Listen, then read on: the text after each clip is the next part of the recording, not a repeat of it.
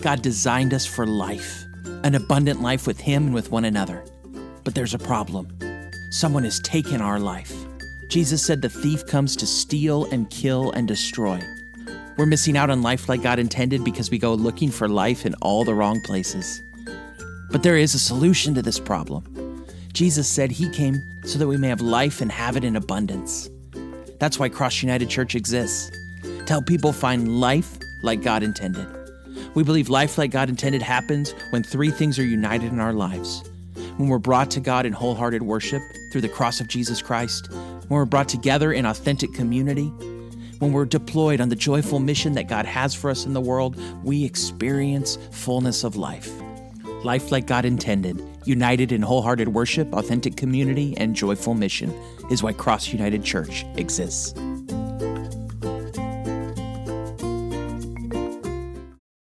Hey, Cross United, I'm so glad you've joined us for this online message. This is Pastor Danny, and I want to invite you to turn to John 15. We're going to be in verses 1 through 8, and we're going to be talking about seven Christian keys for personal growth. While you're turning there, I want to remind you that you can go to crossunited.org, and there at crossunited.org, org. You can click online check-in. That will take you to our digital connection card. Also there at crossunited.org you can click on the top right hand side of the menu bar the giving tab which will take you to our secure online giving platform Want to remind you, we are working to raise money for a book drive, the Tiger Book Challenge, to provide one age appropriate book to every student at Norcrest Elementary School. You can sponsor a student at $25, sponsor a class at $250, sponsor a grade at $1,000. Also, want to let you know that we're going to be having our first interest meeting for the flight Freedom Lies in God's Holy Truth Student Ministry on Friday, May 7th. So be on the lookout for that. Mark your calendars and save the date. All right, there in John 15, verses 1 through 8, we're going to be talking about seven Christian keys to personal growth. In 1959, a young family of Croatian descent in Southern California found out that Nikki was pregnant and soon in early 1960 they welcomed baby Anthony into the world. But life for the family, the Mahavoric family, was not a happy one. There was abuse, there was addiction, divorce, and remarriage. Uh, means meant that uh, little Anthony's childhood was not what he uh, would have wanted. But uh, he grew, uh, and he grew, and he grew some more. And they later found out that he had a tumor on his pituitary gland so that he grew and grew and grew. And as he grew physically, he also grew in self confidence. And at the age of 17, he left home. Uh, Anthony never went to college, but he did educate himself. And, and he found himself enthralled by the, the works of the new self help movement, like Dale Carnegie's How to Win Friends and Influence People, or uh, Norman Vincent Peale's The Power of Positive Thinking. Uh, Anthony began working with those who plied the trade of inspiration and motivation and would, would gather crowds to, to try to help them get better at whatever it is they were looking to improve on in their lives. And Anthony found that, that his physical stature and his personality was able to capture the intention of crowds of people, and he soon began this same trade of working to motivate and inspire people. And he realized that people were willing to pay a lot of money to improve their lives and to grow personally. And he turned this talent into a multi billion dollar um, enterprise of books, uh, lectures, TV shows, seminars, and now um, is well known as he took his adopt uh, stepfather's name and his global fame under the name of Tony Robbins.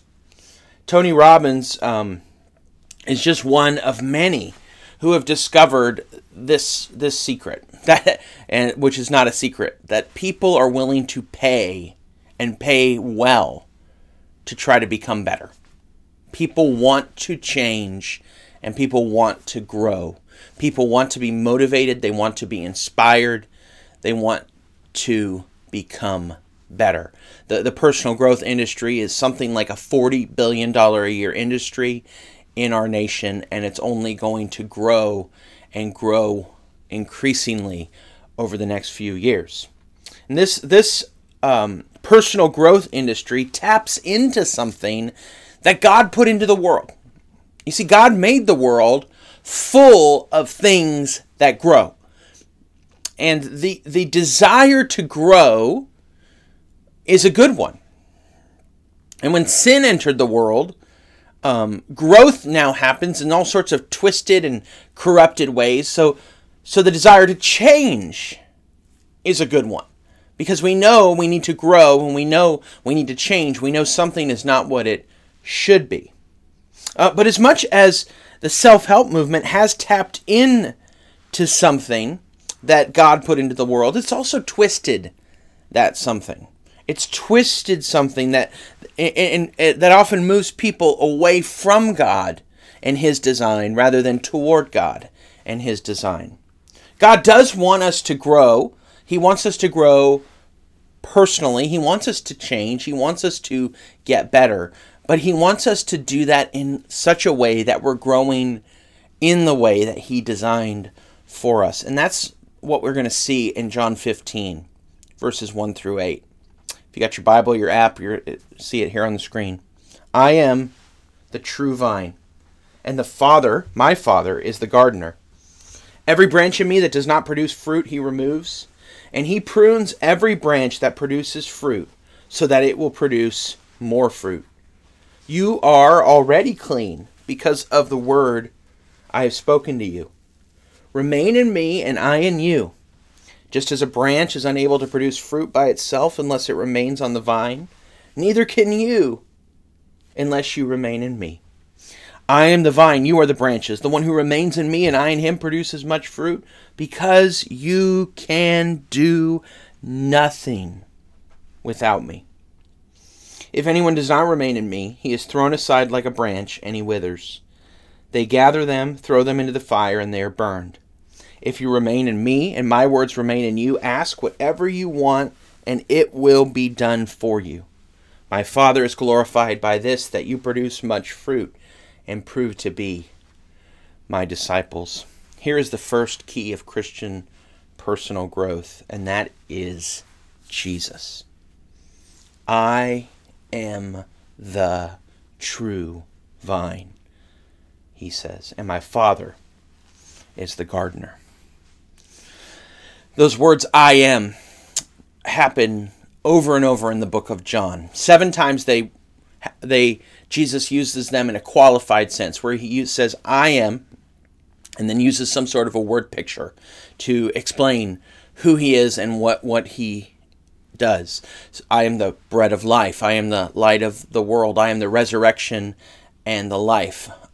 These these phrases that, that explain I am the gate, I am the good shepherd. These things explain who Jesus is and what he's come to do. Well, this phrase, I am the true vine, is one of these phrases. There's also uh, five times where Jesus uses the I am statement in, a, in a, an absolute sense, simply saying, I am, claiming the name of God for himself. Here, this is the last of the I am statements, of the, of the qualified I am statements, and he says, I am the true vine. Well, what's, what's he saying there? Well, he's referring back to this Old Testament picture that happens over and over and over that refers to Israel, the people of God, as a vine or a vineyard. And, and, and almost every time this word picture comes into play, um, it talks about Israel as an unfruitful or barren vine. For example, Jeremiah 2:21. I planted you a choice vine from the very best seed. How then could you turn into a degenerate foreign vine? Jesus is the true vine because Jesus succeeds where Israel failed. Jesus obeys where Israel rebelled. Jesus is the true Israel. When, when, when God called uh, Abraham out of Ur in, into the land of promise, he planted him as a vine, but, but Israel did not grow and produce fruit like God had intended. But Jesus is the true vine, the true fruitful one who will bear the fruit that the Father desires. So, the first and basic principle of Christian growth is this you have to be connected to the vine. Branches can't grow unless they're connected to the sap of the root that helps to produce the fruit. And people do not grow without Christ by the Spirit flowing in their hearts. This is something the self improvement, personal growth, self help movement gets wrong. Because you listen to Tony Robbins, you listen to someone like Gary Vee or whoever, it's always going to tell you that you have within you the resources that you need.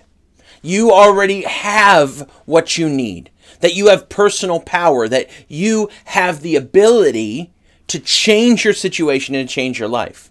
Now, is there a measure? Is there a measure of truth to that? Yes, there is, because there is a measure of gifting that God has given to us and strength and, and provision that God has given to us, but even that is a gift. And anytime we try to grow and to flourish and to change without being tapped into the lifeblood and, and, and, the, and the power of God in Christ for us by the Spirit, we're like the flowers I got for Laura on our first date. I went to the grocery store and I bought these these these flowers and brought them to her. You know, I'm trying to impress her. I bring them to her at the door, and uh, she's like, "Oh, that's, that's, so pretty." And her roommate says, "Oh, these are beautiful. Um, I'll put them in a vase. I'll get I'll get them in water so that they don't dry up." And those flowers, they lasted for a few days and they looked pretty for a few days because the, the cut stems, you know, drew the water from the vase up into the, to, to the to the stem and the petals of the flower. But after a few days they began to wither and die because they weren't connected to the life-giving root. In the same way if we're not connected to the true vine we will wither and die. This is the first and fundamental principle of Christian growth that you must be connected to the vine. We can look good for a time, like a flower in a vase, and that time may last for years or decades, but it will not last forever. And we are eternal. We have an eternal destiny. We're designed for eternal life. And if we are not connected to the life of the true vine, we will wither. So, this, every other thing we're going to talk about, it, it is a subpoint of this point. The, the key of Christian growth, the key of personal change, the key of improvement in our lives is Jesus, the true vine. And in Jesus, we see these other six keys of Christian personal growth. Second one, suffering suffering. Every branch in me that does not produce fruit, he, my Father, the vine dresser, the gardener, removes, and he prunes every branch that produces fruit so that it will produce more fruit. Um, experts in horticulture, um, especially those who have mastered the art of cultivating vineyards, um, talk about the principle of pruning. Here, here's just one explanation. Pruning grapes is a vital part of their overall health. Pr- regular pruning is essential for controlling grape canes and producing quality fruit yields. Grapes should be pruned during their dormancy, usually during late winter. When it comes to pruning grapes, the most common mistake people make is not pruning hard enough. Light pruning now listen to this, does not produce adequate fruiting, whereas heavy pruning, pruning produces the greatest quality of grapes. Knowing how to prune grapes can make the difference between a good crop and a bad one. When pruning grapes, you'll want to cut off as much of the old wood as possible. This will encourage the growth of new wood, which is where the fruit is produced. Both the removal of fruitless branches and the trimming of fruitful branches contributes to the overall health of the vine. An amateur vine dresser will not prune enough, but God is a master gardener, and so he prunes.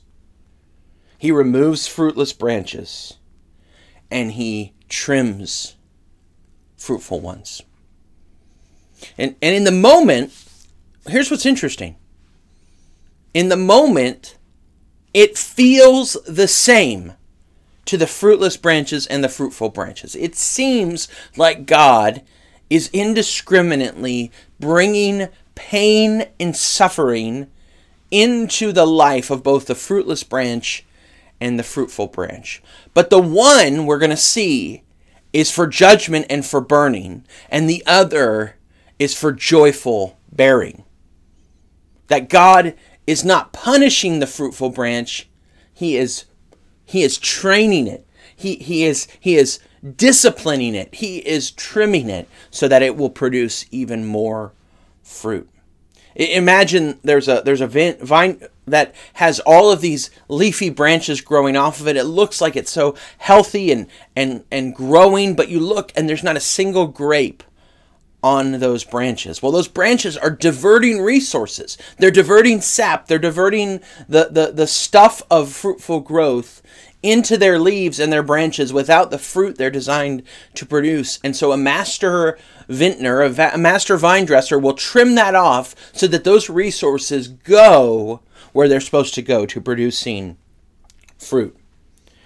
I think God is trimming um, us in this season as we're moving into a, a new season and God is moving us into a new location. This is a, a season of pruning so that we will bear even more fruit.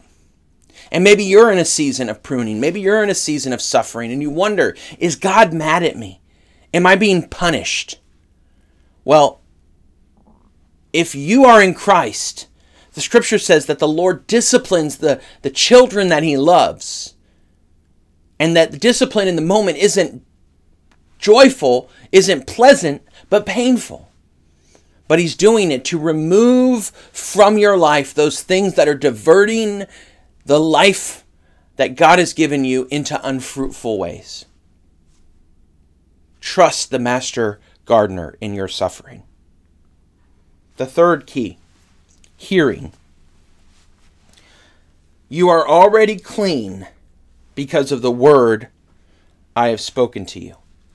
As we hear Jesus speak to us in the gospel by the Spirit, as we hear the word of Christ in the scripture, God miraculously uses that. It's like a roto-rooter for our heart. It's a it's a scrub brush for our sin. The word of God comes in and has a cleansing effect. It's like it's like um, borax or comet to scrub the soap scum and the gunk off of our hearts and our in our lives as we hear the word of God and we listen to Christ. Fourth, abiding. Remain in me, and I in you. Just as a branch is unable to produce fruit by itself unless it remains on the vine, Neither can you unless you remain in me. I am the vine, and you are the branches. The one who remains in me, and I in him, produces much fruit, because you can do nothing without me. This is something that we sometimes call union with Christ. That the Apostle Paul refers to as being in Christ or being united to Christ, to abide, remain in Christ. It is the only pathway to personal growth, personal change, and personal transformation. It is the only way to the life that God offers to us. Life like God intended is only found in union with Christ. The problem is, we don't actually believe this. We don't believe that apart from Christ, we can't do anything. We don't believe it. But he doesn't say, without me, you can do a tiny bit. Without me, you can't do much. No, he says, you can do nothing without me. Well, you might think, well, there's lots of people who aren't Christians that do all sorts of things. Well, first of all, the very ambition in their hearts, the strength in their bodies, the intelligence in their minds, the clarity of their sight, Those things are a gift from the Creator to his creatures. So even those who are not in Christ can only do things as a gift from Christ, and insofar as Christ has given them life and breath and being. How much more so for the Christian who is tapped into the life of the vine? Can we not do anything apart from the power of Christ? I have a pastor friend who tells a story after a community tragedy of being interviewed with another pastor. And uh, they're, they're talking about the, the response to this, this thing. And, and one, the one pastor says, We need to stop praying and start doing something. And my friend says he just kind of paused and just thought, when did the power of God become optional for the church? When did we think that we can act apart from prayer? Now, does that mean we just sit in a place of, of passive repose where we're just leaning back and not doing anything? Of course not. It means that prayer leads to prayerful action empowered by the power of Christ in the Spirit.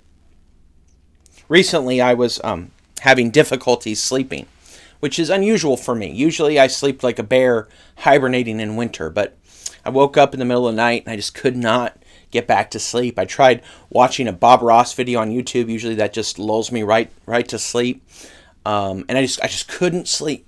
And so I just I, I realized in that moment that there this was an opportunity uh, to reflect and, and to pray and to just, just spend some time with Jesus.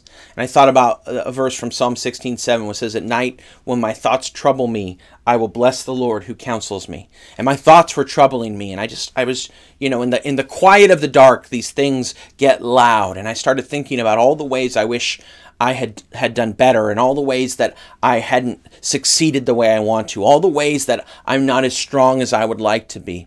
And and the Lord brought to mind this passage from 2 Corinthians. Therefore, so that I would not exalt myself, a thorn in the flesh was given to me, a messenger of Satan to torment me, so that I would not exalt myself.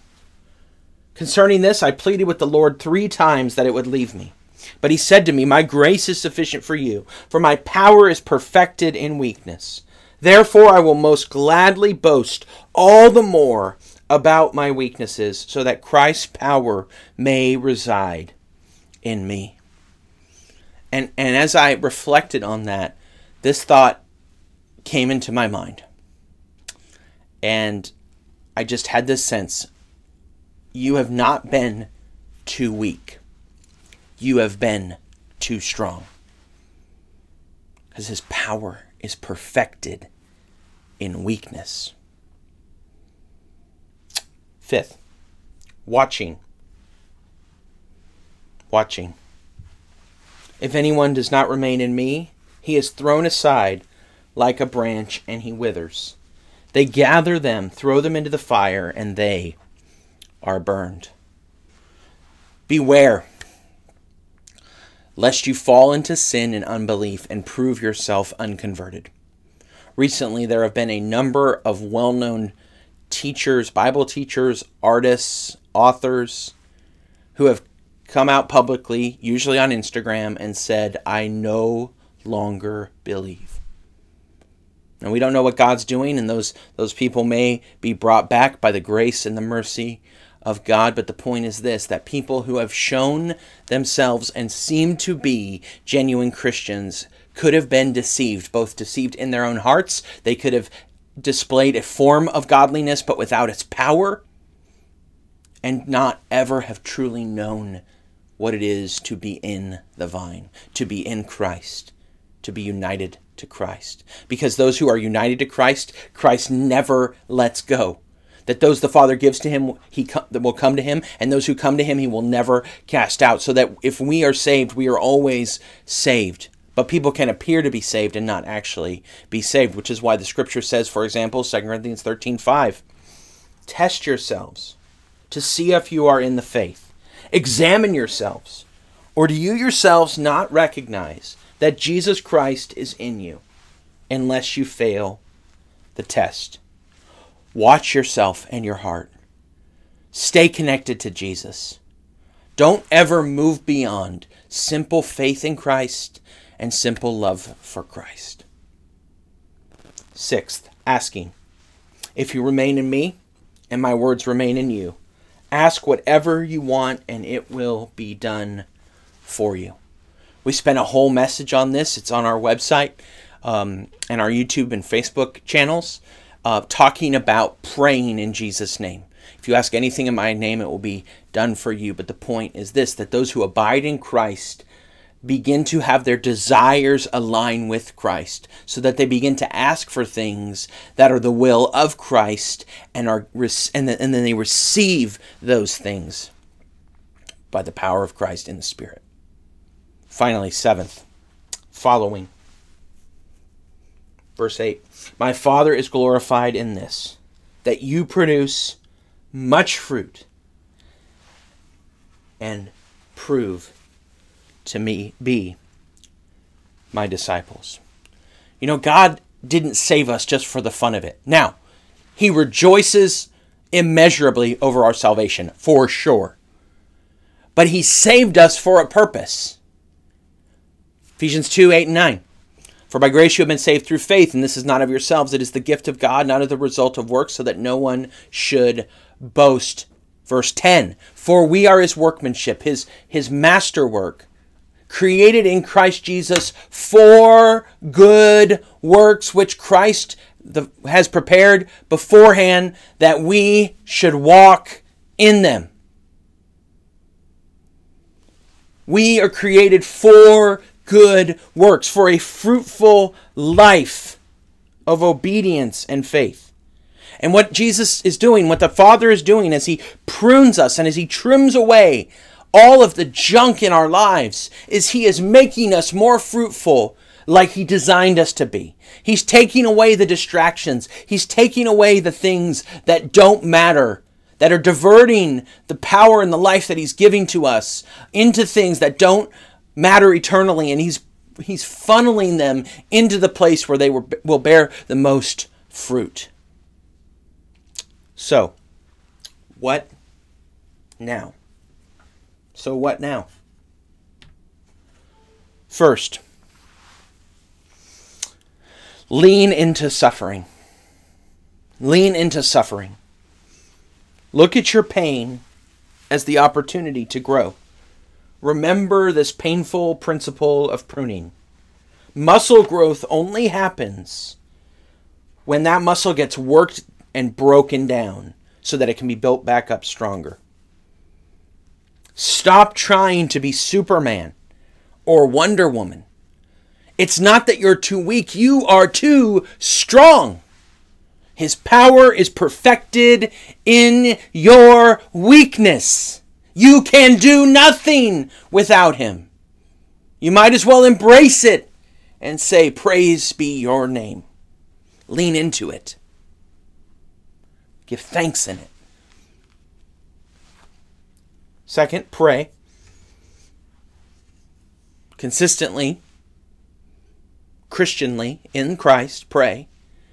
Some of the principles we talked about recently um, prayer cards, alarms, those sorts of things. Make it your ambition and your habit to pray. Because those four minutes of prayer are more important than the next four hours of your day. Finally, abide in Christ. Now, I know this doesn't sound practical because, like, what does it mean to abide? What, what that sounds somewhat ambiguous or somewhat like you know, spiritual. What does it mean? Well, um, Craig Keener, biblical scholar, says that it's a complete and continued dependence for the Christian life on the indwelling Christ. To, to make it your habit to consciously be aware of the presence and the power of Jesus in you and for you. To look inside, not for your own personal power, but for the power of Christ. If you have turned from your sin and trusted in Jesus for forgiveness of your sin, so that that God has forgiven your sin and given you eternal life. He has put the Spirit of the living Christ inside of you. Abide in Christ, trust Christ, talk to Jesus. Have this ongoing internal dialogue. Like you have a Bluetooth in your ear connected to heaven. And all day it's you can just any moment just say, "Hey, you're listening? Yeah, I'm here. I need your help. I got you." Shape your mind with the word of God. Read scripture. Listen to scripture. You know, the Bible app on your phone has you can you can it's all free. You know, you download it and you can listen to the Bible as you drive. You can read it on your phone when you got a 4-minute break at work. Memorize scripture. Memorize one verse and just get it into your heart and into your mind. Sing scripture. Get good good theologically driven songs that, that train you in the way of Jesus. Come to church consistently, serve, read good books, abide in Christ. The, the alternatives to abiding in Christ are you, you could abide in work, you could abide in your family, you could abide in entertainment, Netflix or social media or your hobbies, your birthday parties, ball games, brunches, and boats, the pleasures of wine, women, or water the addictions that you hide. But these things will not give you life. Cultivate a life in Christ. I grew up in Northern California, um, and it, it was very common to dri- be driving and see um, a small or large vineyard on the you know side of the road, and and uh, not too far north of us was wine country. And I was reading this thing recently about the the principle of leadership and growth, um, learning from the the wine and and the vintners and the vine dressers of of the Napa Valley. And uh, I just thought this was really interesting, and I think really connects with what we're talking about here. And the writer says, Before I traveled to California, I didn't realize just how much went into planning and cultivating a vineyard. I never considered the time required to prepare the soil. The first year a vintner plants shoots of vines rather than seeds because these yield the strongest vines. At the end of the first growing season, he cuts them back. A second year passes, cuts them back again. Only after the third year does he see his first viable cluster of grapes. Serious vintners leave those clusters on the vines, and for most, it's not until year four that they'll bring in their fruit harvest. For those growing grapes for winemaking, they'll bottle their harvest but won't taste the fruit of their labors until year seven or eight. Most vineyards in Napa Valley won't reach a break even point for their investment until year 15, 18, or beyond. Yet, a well cared for vineyard will continue to produce a harvest for 40 years or more. This is what God is doing in your life. This is what God is doing in our church. He wants us to grow as we are connected to the true vine. Not for the sake of ourselves, not with some sort of self empowerment mantra, but with the truth of the life of Christ. God designed us for life, an abundant life with Him and with one another. But there's a problem. Someone has taken our life. Jesus said the thief comes to steal and kill and destroy. We're missing out on life like God intended because we go looking for life in all the wrong places. But there is a solution to this problem. Jesus said he came so that we may have life and have it in abundance. That's why Cross United Church exists to help people find life like God intended. We believe life like God intended happens when three things are united in our lives when we're brought to God in wholehearted worship through the cross of Jesus Christ, when we're brought together in authentic community, when we're deployed on the joyful mission that God has for us in the world, we experience fullness of life. Life like God intended, united in wholehearted worship, authentic community, and joyful mission, is why Cross United Church exists.